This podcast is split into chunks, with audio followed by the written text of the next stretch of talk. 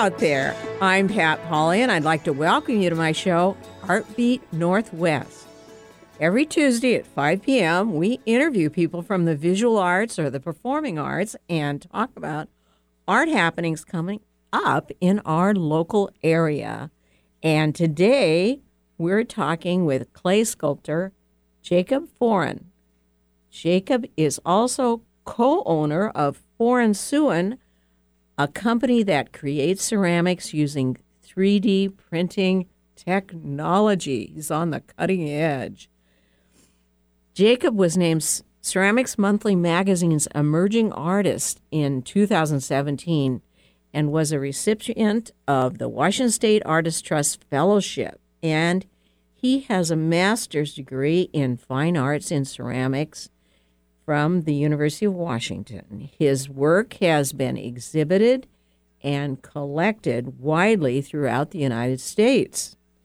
He has been awarded resident artist for many ceramics programs, and he is currently on the art faculty at Lakeside Upper School uh, in his ninth year there. So you must have a lot of great ceramic artists that you've trained there, Jacob. And anyway, I want to welcome you to the show, Jacob. Thank you, Pat. It's great to be here. Before we get started with the interview, I want to talk about some events coming up here locally in August. We're into August now. And coming up is a really fun event, August 24th and 25th at the Bellevue Botanical Garden. And it's their annual Arts in the Garden event. And this is a great opportunity to see uh, 3D garden art. Hmm, you should be making some 3D garden art with your uh, 3D printing. Anyway, you can see this 3D garden art in a natural setting, and you will be able to meet the artists and then get inspired to bring art into your own home and garden. It's all for sale there. But admission is free and parking is free. So that's Saturday, August 24th and Sunday, August 25th at Bellevue Botanical Garden. More info at bellevuebotanical.org. Also, well, it started August 1st, it, but it's extending through uh, September 22nd, is the Contemporary Northwest Print Invitational.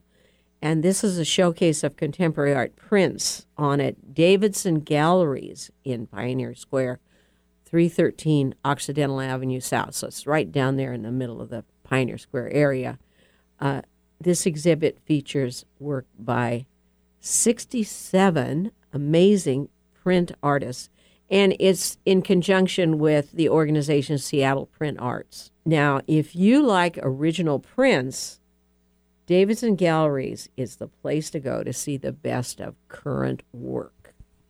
We'll be back shortly talking with Jacob Foran on Artbeat Northwest on Alternative Talk 1150. Stay with us. Support for Artbeat Northwest with Pat Polly comes from Pratt Fine Arts Center, offering year round classes for youth, teens, and adults. Located in the central area, Pratt is the only facility in the Northwest where absolute beginners and established professional artists work side by side, creating art in glass, metal, stone, and wood sculpture, jewelry and metal smithing, painting, drawing, printmaking, and mixed media. Learn more and register for classes at pratt.org. Working hard to put a smile on your face. Alternative Talk 1150. Welcome back to Artbeat Northwest. We're here with Jacob Foran, ceramic artist and designer for 3D printing. And he also is somebody who does figurative and contemporary clay work. And Jacob, you know, people are really fascinated with 3D printing. But then when you talk about ceramics and 3D printing, they're not only fascinated, they're absolutely mystified. How can this possibly happen? Could you explain how you can do that? Well, it's very new. And the way it works is we often start with a traditional method. So, as a sculptor, as a ceramic artist, I'll start with drawings in the sketchbook, and my design partner, Pirak, does the same. And then oftentimes I'll create the form itself just with a coil technique or something. So from there, we have an object to work with. And um, the process starts there in the software stage. So we'll use architectural programs such as Rhino or other 3D programs to sort of model the form. And, you know, so it looks like a solid mass of clay, and then there's a bit of technical stuff that goes into it. We, we ship to what's called the slicer software. And the slicer software pulls out all the pattern and texture and sets the machine up to sort of build in a certain uh, method and with a certain level of lift between each layer heights. So that's sort of the, the technical aspect. When it gets to the physical, we wedge clay, we sort of soften the clay up to where it's the right consistency, and that's quite important. Oh, you have to do that by hand, huh? We have to do it by hand. It's a lot more physical Uh, than I I think they need a machine for that too. Well, I- that's hard to do. I can't wait. yeah, so we soften the clay. It's sort of a soft state. Um, so it's not slip; it's just soft clay. exactly. It's ex- precisely. Yeah, it's between uh, between a consistency that's like slip and then maybe the soft clay that you would make a pot with on the potter's wheel. Ah, so it's a little softer. It's a little than, softer. than what you would normally use if you're hand building or working with a potter's wheel, but not just liquidy. Exactly. Yeah. Yeah. So from there, we load a plastic tube and we put the clay in there. We put the end caps on. And it's like, if you think of like icing, essentially we're sort of setting ourselves up to extrude this soft clay through a nozzle. Ah, So the machine itself has a couple axes. One's the ground plate that's moving in different directions, and one is like an arm that sort of lifts from up and down. And the pieces is really it's really quite a mesmerizing process to see in person. Um, oh, really? Do you have Do you have a window where you work so people can watch you, or yeah, Instagram. Instagram? Oh, oh, you do have a video on Instagram. Yeah, we, we post videos, and um, I guess that's the way now, you know. Yeah. But the piece starts from the ground up. Um, if you think of like weaving a basket or making a coil pot, the clay is extruded from the ground up. And with our work, it's sort of working its way around and around and weaving in and out to sort of create these beautiful textures and patterns. And, and they really are beautiful. I actually I bought two of his vases because I thought they were so beautiful and so interesting It's so different. But now you not only make vases, you make some other things too, right? Yeah, we li- really like plants. We're designing planters for succulents and cactus. One of my favorite items that we're making are these votive, these tea lights. They have holes built into them. So if you can imagine porcelain, and which is- that's part of the program, right? yeah, we sort of trick the we kind of trick the design into to having f- holes in it so that the light can glow through. Oh, cool. Yeah, and then right now I'm I'm working on a prototype for um, a candle. So I'm partnering with uh, Inland Candle Company in Coeur d'Alene.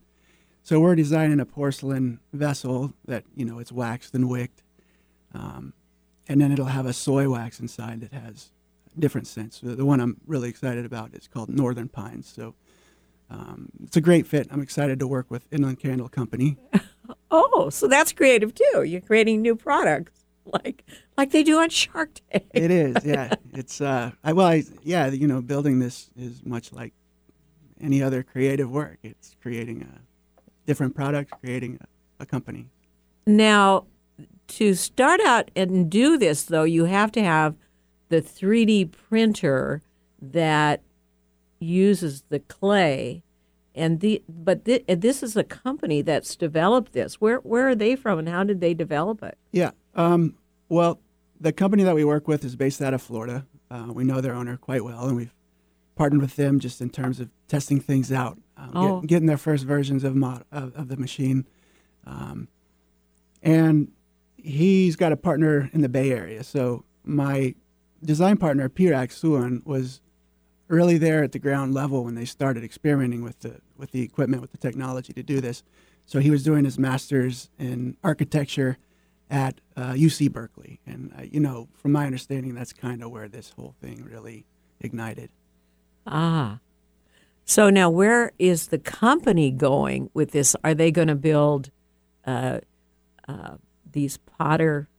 I call them Potter bots, but yours is called 3D Potter. Yeah, Are they going to build ones that do even more different things, or yeah, uh, you were talking about bigger? bigger. Yeah, we we uh, we just invested in a in a little bit larger printer, so we can go, um, you know, about 36 inches in height and diameter, so larger. But um, they're actually working on on things that could go on architectural scale. So They're uh, Oh, of course, because that's their, that's what they've been working with, right? yeah, and it's if you And- imagine what we're doing just on an architectural scale, it could really be an interesting landscape here in the next uh, 20 years.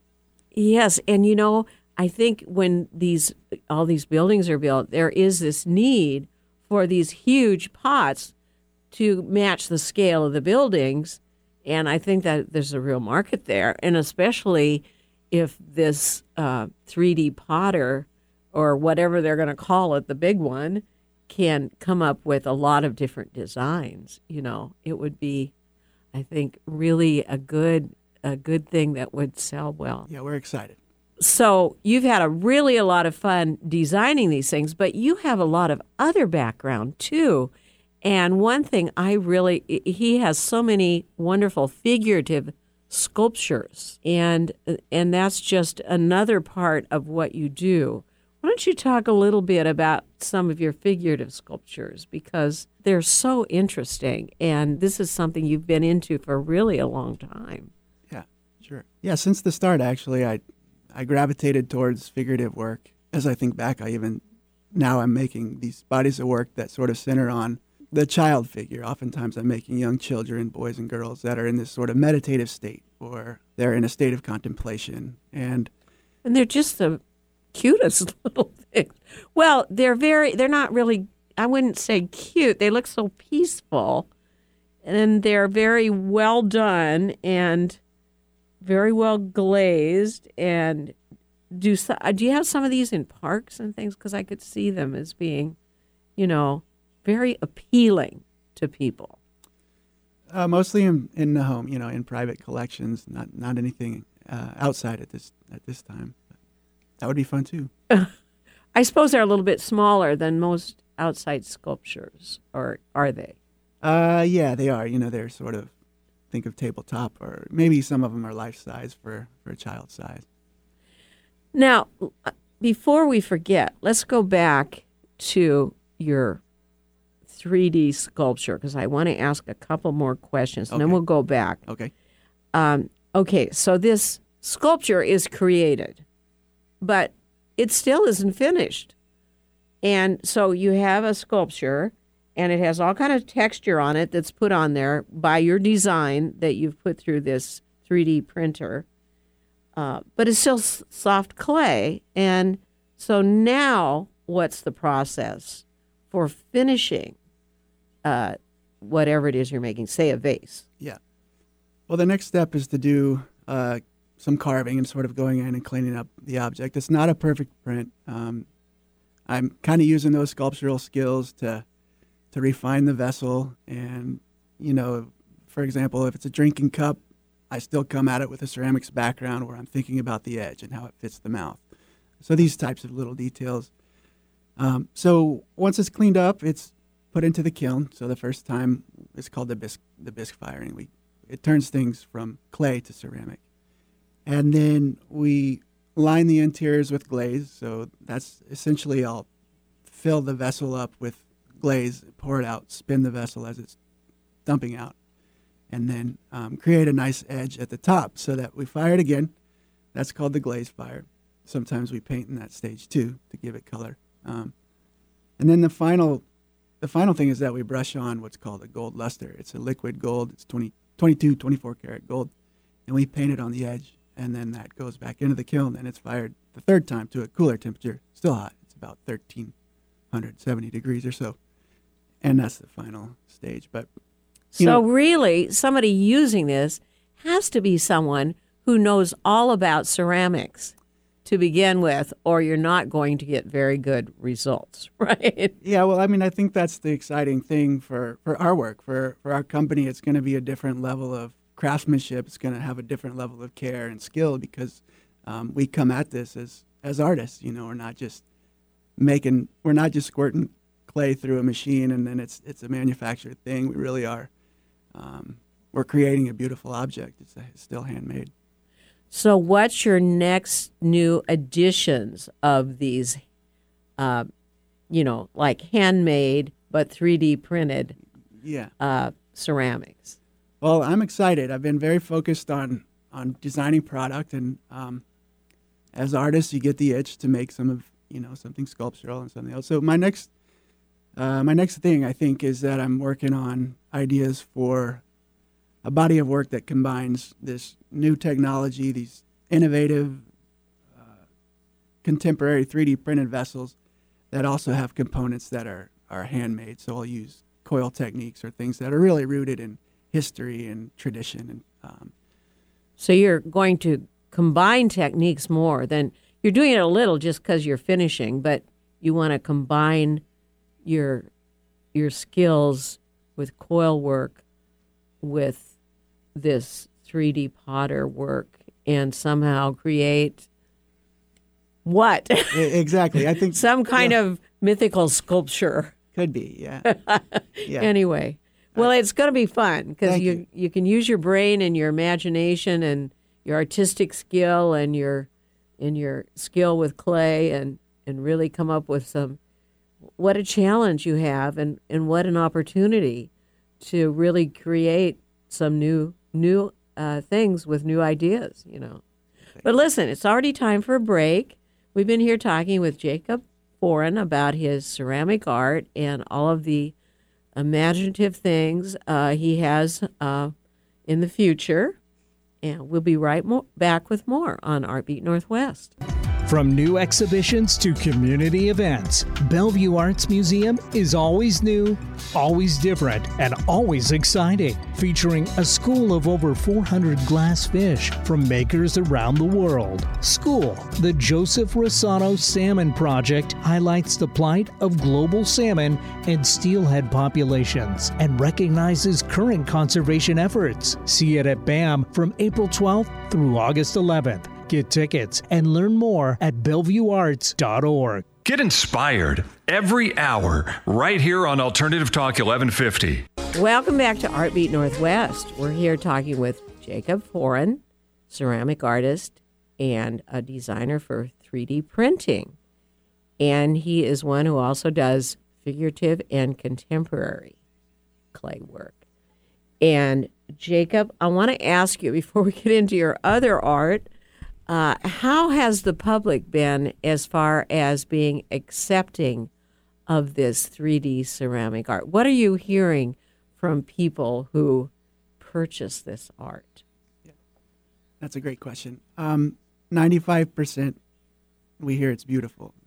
People are very fascinated. I think that, you know, we're in an era where technology is, is a thing and it's a big topic and people are pretty fascinated that we can do things that bridge art and science or uh, things that are traditional with something that's that's not. So for the most part it's been really well received. Um, people are buying it and and that's the ultimate acceptance right? Well it's they it's rewarding. it's rewarding. Now there, you'll have naysayers and i would say there's skeptics, particularly in the ceramic world or in the in the art world, who, um, you know, may think that it's taking the soul out of something, or, uh, you know, it's maybe not not the same as making an object by hand. But you know, I'm not trying to fit into to that world, and um, you know, for us, we're really coming at it from a design standpoint. We're not trying to be in the ceramic art world.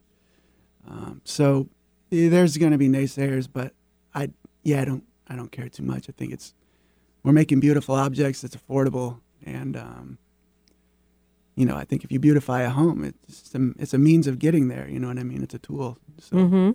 Means of getting there, and involving design, and uh, but you know, you still have.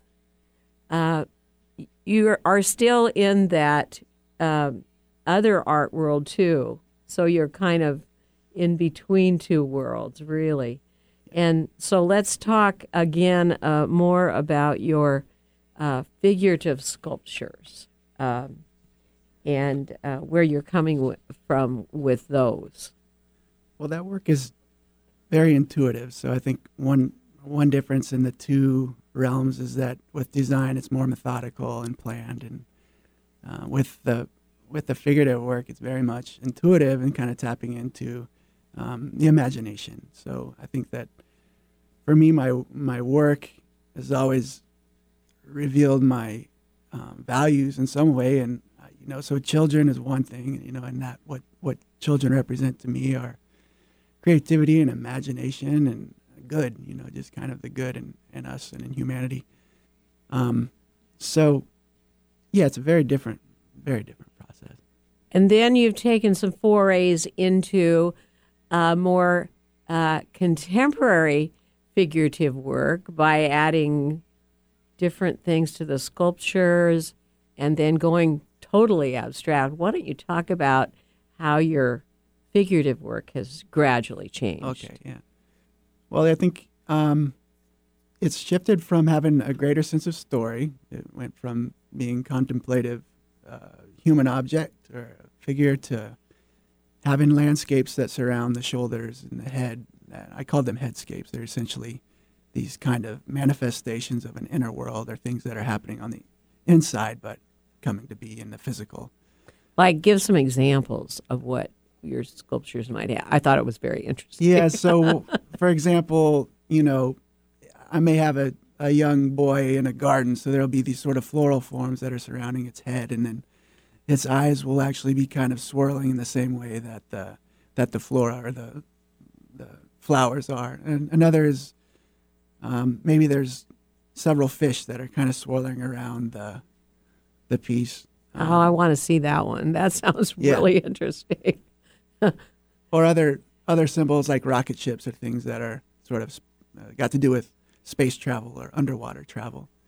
So this might kind of connect the figurative sculpture with what the sculpture might be thinking about, or yeah, is that kind of yeah, yeah, that's just so intriguing. Thank you.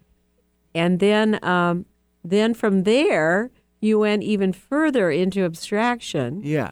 So the the shift, uh, you know, visually there was no quick. Um, well, there was a very quick departure. There was no gradual transition in the way the object looked. But now, what grounds these things is my interest in space. So um, the sculptures became much about an object in space and how we sort of uh, work our way around the object. So they change and they, they morph depending on your vantage point. So I became um, interested in space, but I just maybe set it in a different way, if that makes sense. So rather than using narrative and symbolism, I use experience. Um, and you probably had fun with getting the clay into those kinds of shapes too. Yeah, it's almost um, it's quite physical, you know. I mean, it's not as controlled or not as skillful. It's more of a making use of what the material can do and its its natural properties to take on different textures and sometimes throwing you know throwing material against concrete and then using that to turn it into um, a face or a head or a shape. It's very much uncontrolled and just very uh, intuitive.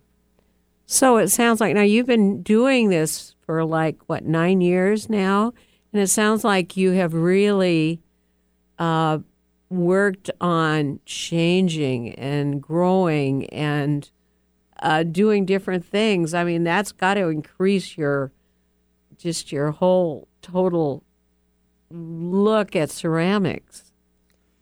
Yeah. How have people reacted to your abstract sculptures? Um, you did have a, a show in uh, Portland, right? Yeah, I had a show at at Eutectic Gallery in Portland, and um, the gallerist was kind enough to to show it. It was very different than what I had been exhibiting, and you know, so he didn't worry about the commercial viability of, of the work. And uh, and your other figurative work, I know, had sold very well, but you just wanted to grow, right? Yeah, yeah. I mean, it was just about making the work that I, I needed to make and what was inside. Um, so the you know, it's just I really haven't exhibited it much. I I, I believe in that work, and um, the people that came, my colleagues, my sort of former professors and things, they, I think they they they quite like that work, but maybe everyone else maybe not as much. not as much as some of your other things. But what I was telling Jacob is, well, you know, in the future, you don't know. I mean, tastes change. And I bet you if that was like at the Seattle Art Fair, people would love it. I am not kidding because that's well, cutting edge stuff. Thank you. And you know, and I know your sculptures. You got to see them online. They're they're really cutting edge. I think they would really make a statement at you know, at one of these international art fairs. That's my thought because it's not the kind of thing that you would want to keep locally. You know what I'm saying? You need a bigger mind, a universal mind to appreciate that kind of thing. What do you think about I- putting I it in an, that. That- an, an international art fair? I think that's that's your place for that kind of art. That sounds good.